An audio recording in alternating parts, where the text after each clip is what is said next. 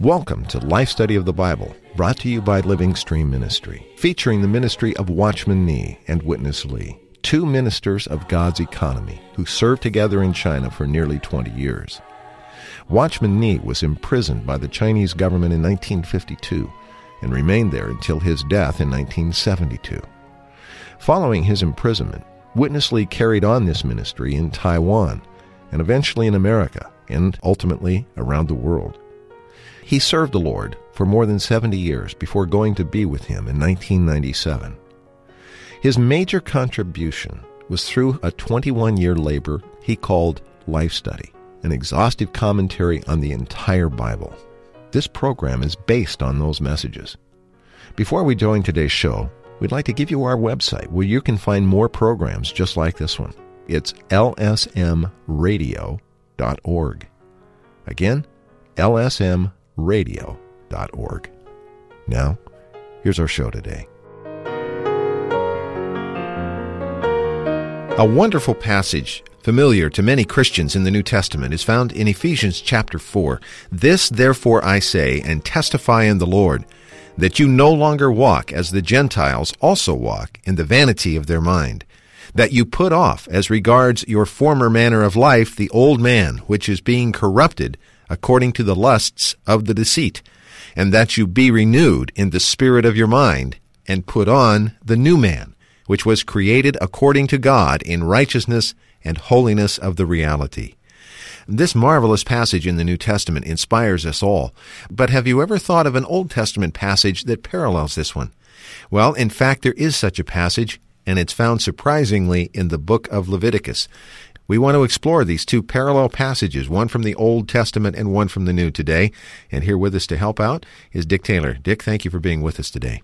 You're welcome, Chris. It's really good to be with you.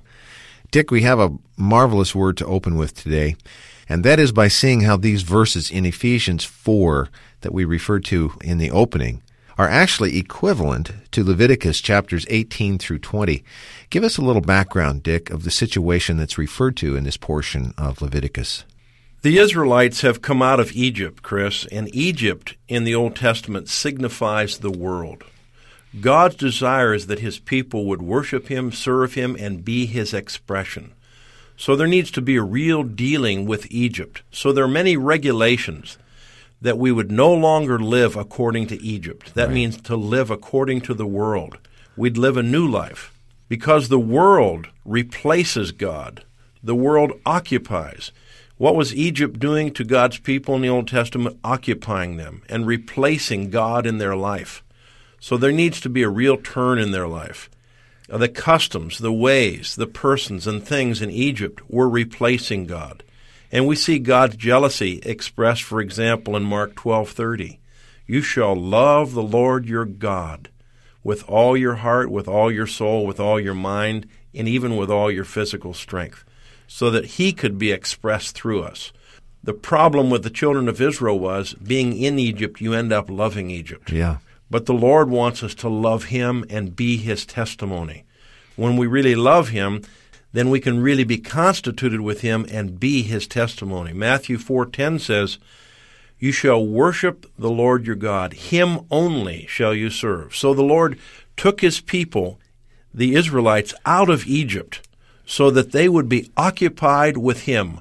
Nothing would replace Him, and they thereby could become His living testimony on this earth.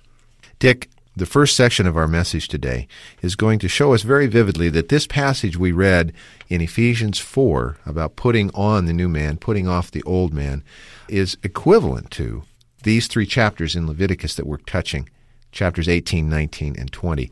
I've selected just a couple of verses to give, I think, a, a, flavor of what the Lord is presenting to his people in the Old Testament in the form of a picture that we're going to hear the reality of in the New Testament. And of course, the reality are these verses that we already read in Ephesians 4. Leviticus chapter 18, beginning at verse 1, it says, Then Jehovah spoke to Moses, saying, Speak to the children of Israel, and say to them, I am Jehovah your God.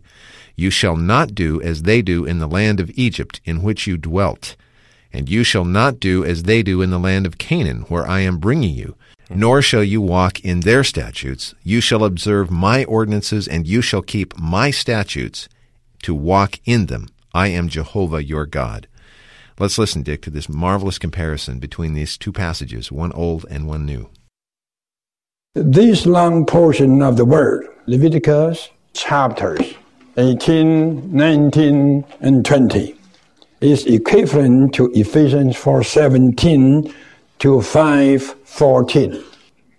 This section actually is a kind of a repetition of what is covered in these two chapters. These two sections of the Word, one in the Old Testament, here in the Leviticus chapters 18, 19, 20, and the other in Ephesians 4 and 5, you could put them together and they help each one. You read more of Ephesians, then you understand more of these three chapters. In the Old Testament term, do not live a life according to those people, Egyptians among whom you lived. And do not live a life among the coming people with whom you will stay, the Canaanites. Then you have to live a new life.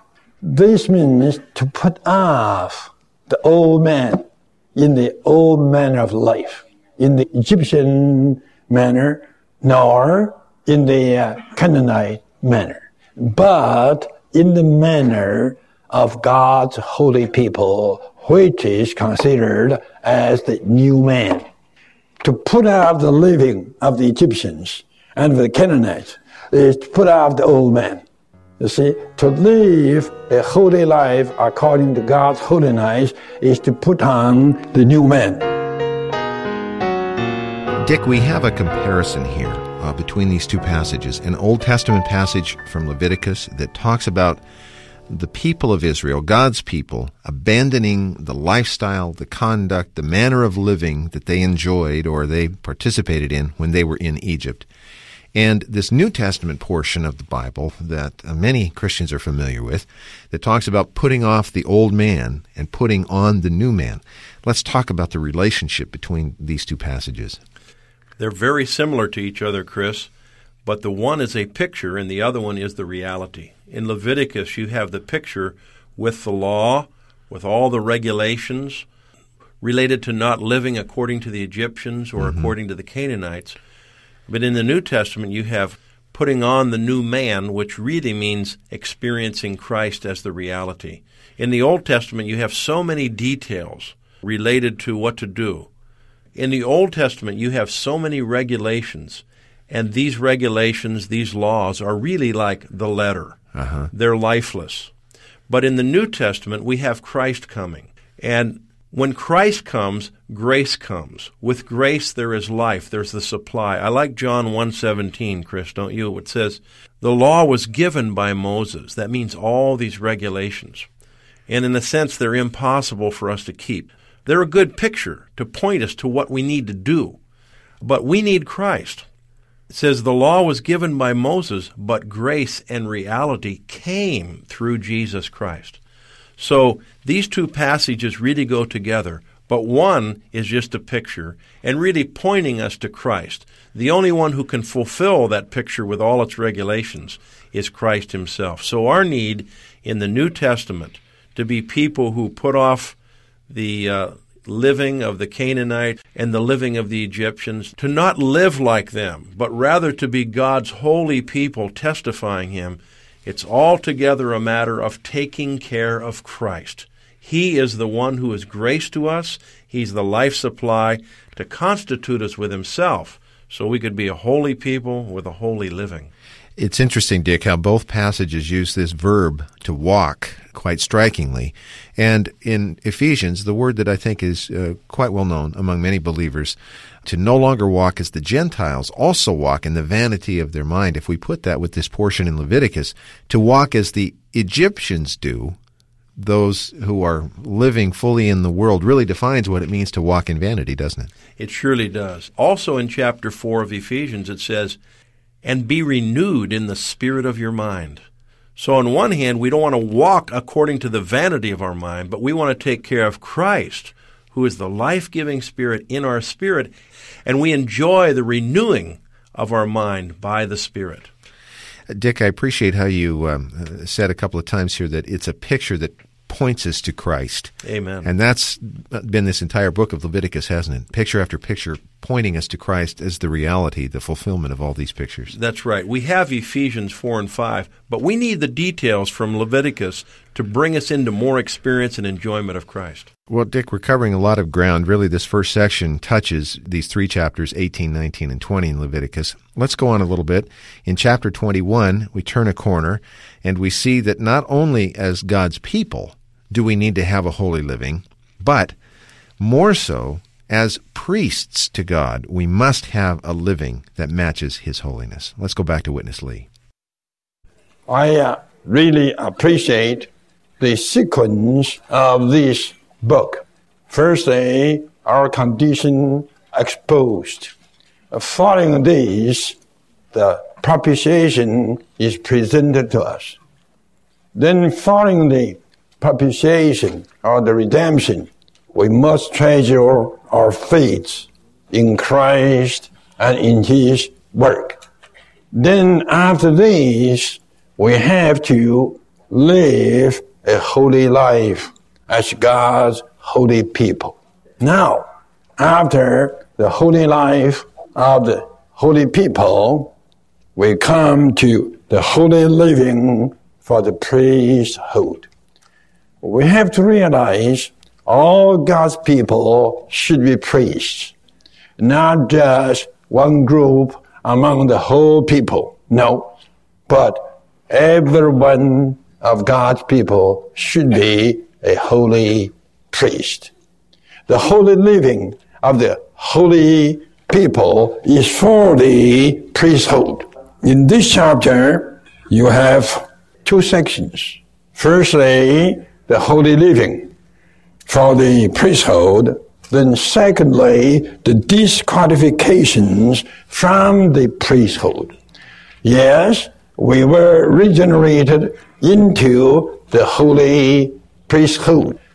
Yet, it may be possible that we are disqualified in uh, several ways, if not in many ways. We have to remember that we are holy people for God's holy priesthood. So, we must be careful not to touch anything that could defile us or profane us. We have been sanctified, made holy. So we should not be profaned. To be profaned is just to be made common. It's just to be made worldly. It's just to be made people in debt. Don't forget, in the New Testament, all of us are not laymen. All of us are priests. So we should live a priestly life. Not just a life of the holy people, but a life of the holy priest. The people are quite common, but the priests are very, very separated unto God, that is, sanctified to be holy unto God. Dick, I think whether or not this portion of Leviticus penetrates us altogether depends on how we see ourselves in relationship to the priesthood here. He made the comment uh, that among God's people there are no laymen. All of the believers are priests in the New Testament. Therefore, these words uh, that exhort the priests to have a holy living are absolutely appropriately applied to us, aren't they? They surely are. But I think, Dick, today probably a lot of typical Christians, typical believers, take a lot of comfort in the thought that there is a special priestly or ministerial class of people that takes care of these things. But this is not the proper understanding of the New Testament, is it? It is not, Chris. There are several verses that confirm this. One verse is Revelation 1 6 that says, God made us priests. All are priests to Him. 1 Peter 2 also mentions that we are a holy priesthood. There are many verses that indicate we are all priests. And the priest is not only to serve God, but to be filled with God, to enjoy God, and to be God's expression. That's why God is desirous that all his people would be priests, because we are all needed for his expression. So it's not just a special few, but it's all God's people who are priests. I like the fact that a priest is sanctified, which means separated unto God. It also includes being saturated with God. So, as New Testament priests, we're those who are always opening our being to the Lord every day as much as we can to allow Him to not only just separate us from the world, but to saturate us with Himself. So we want to be those who are sanctified to the Lord, not profane, not common, uh, enjoying the Lord's presence, especially wearing garments of consecration, meaning always giving ourselves to Him, opening to Him, allowing Him to saturate us with Himself, the very Holy One, that we might be priests. Then we'll see the fulfillment and the reality of Revelation 1 6.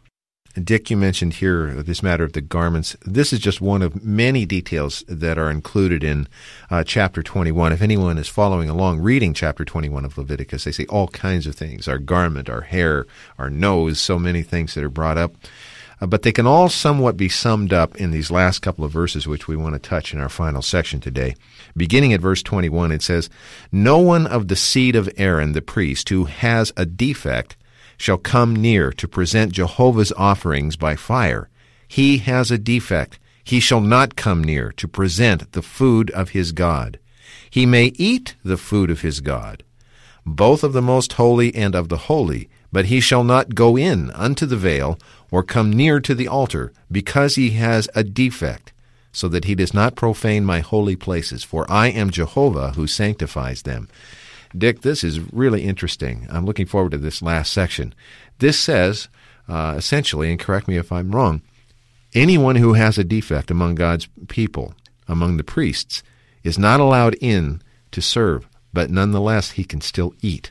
There's still a portion for this one. And there's a very hopeful conclusion to this uh, somewhat dark picture that was just painted. There surely is. Let's get to it, Dick. The blemished ones being permitted to eat the food of God, that's Christ, both the most holy and the holy, but not to come in into the veil or approach the altar, not to touch the uh, Holy of Holies, neither to touch the uh, altar in the altar court. Because on the altar, the priest offer the offerings as food to God. Then they brought the blood of those offerings into the veil. If uh, you, as a priest, do have some blemish, then this disqualify you to uh, do your priestly service. But you still are qualified to enjoy Christ as food by studying this chapter, we should be made clear where should we be, what kind of persons we should be, that we can keep our qualification to serve God as a priest. So, two sections. One section is that we must live a holy life that befits our priesthood. The second section is that we must keep ourselves perfect, complete, and properly balanced. Then we will not be disqualified. How could we be this? We can be this just by contacting the perfect Christ and enjoy Him and experiencing Him day by day. He will make us complete, perfect, and properly balanced, then we will have all the required qualifications for us to serve as a priest in the New Testament age. This is a great help. You couldn't see this kind of a description in the New Testament. New Testament is good, but you cannot get a description so much in detail concerning our priesthood. In this book, we could see this in the picture. This is very, very good. Dick, anyone who has walked with the Lord for any length of time surely has to realize that we are all full of defects, full of imperfections, and that in ourselves we're altogether unbalanced. So this portion in Leviticus really deals with all of our cases, doesn't it? You can say that again. We're full of these things. We are. And so therefore, by these verses, we can see in ourselves there's no way that we're fit to serve God, to serve in His house. Yet, despite that, there's still a portion for us to eat. Praise the Lord. Hallelujah. And there's a hopeful aspect, a hopeful side of this eating and enjoyment of Christ. Let's talk about that in our remaining few minutes. Yes, Chris, this section fills us with hope. Right. We can not only enjoy Christ a little bit, but all of us can enjoy him to the uttermost. It's really good to see these two points our brother mentioned that uh, in Leviticus we need to live a holy life. Number one. Number two, we need to keep ourselves perfect, complete, and properly balanced. And then when you see all the details that are brought out in Leviticus, like you mentioned, Chris, we just realize this kind of life is impossible.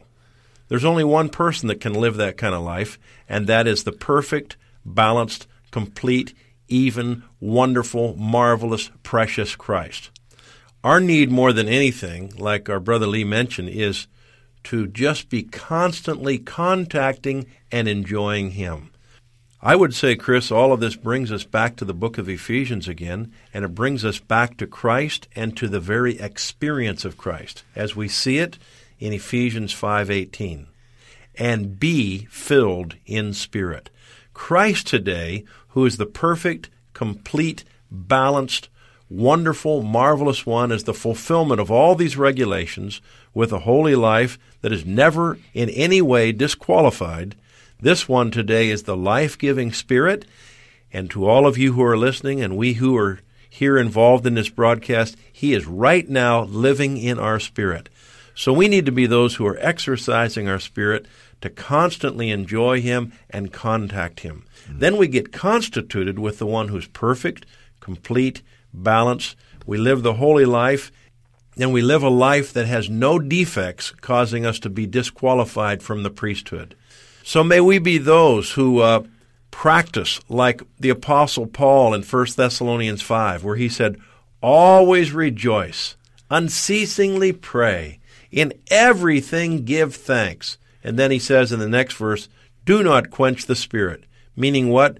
We need to be those who are always contacting the perfect, complete, balanced Christ and enjoying Him to the uttermost so that we are fully qualified to be the priests for His expression. Dick, this is really good. He has mentioned two or three times in the course of this life study how he appreciates the sequence in Leviticus, and we see it again here. We have all of these points, and if we uh, get into them, we come away with the feeling and the realization there's nothing about us that's qualified. Yet the Lord provides this portion of enjoyment of Christ for even the unqualified ones. And we're all unqualified. And we're all unqualified. But by virtue of that enjoying Christ, even in our unqualified state, he then becomes our qualification. That is marvelous. None of this can be fulfilled just by us making up our mind. It's all by our contacting and enjoying Christ. What a Christ we have. Amen, Dick. What a Christ we have.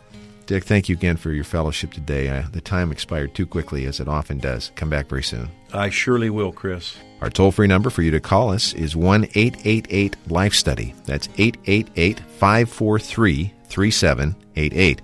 Our mailing address, Living Stream Ministry, Post Office Box 2121, Anaheim, California 92814, or send us an email message to radio at lsm.org. For Dick Taylor, I'm Chris Wild. Thank you very much for listening today. Amen.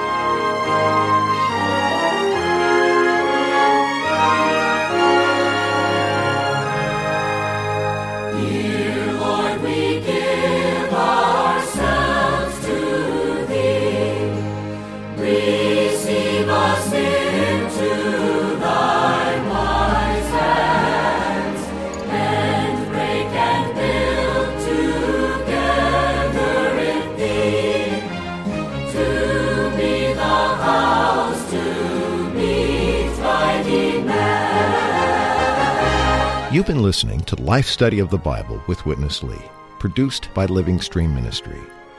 Witness Lee ministered the Word of God for over seven decades. Many consider these life studies as his seminal work, an exhaustive commentary on the entire Bible from the perspective of the believer's enjoyment and experience of God's divine life in Christ through the Spirit. If you'd like to find out more about Witness Lee, these life study messages, or any of the materials provided by Living Stream Ministry, please visit our website, lsm.org. That's lsm.org. You can also email us, radio at lsm.org, or call us toll free, 1 888 Life Study. Thanks for listening today.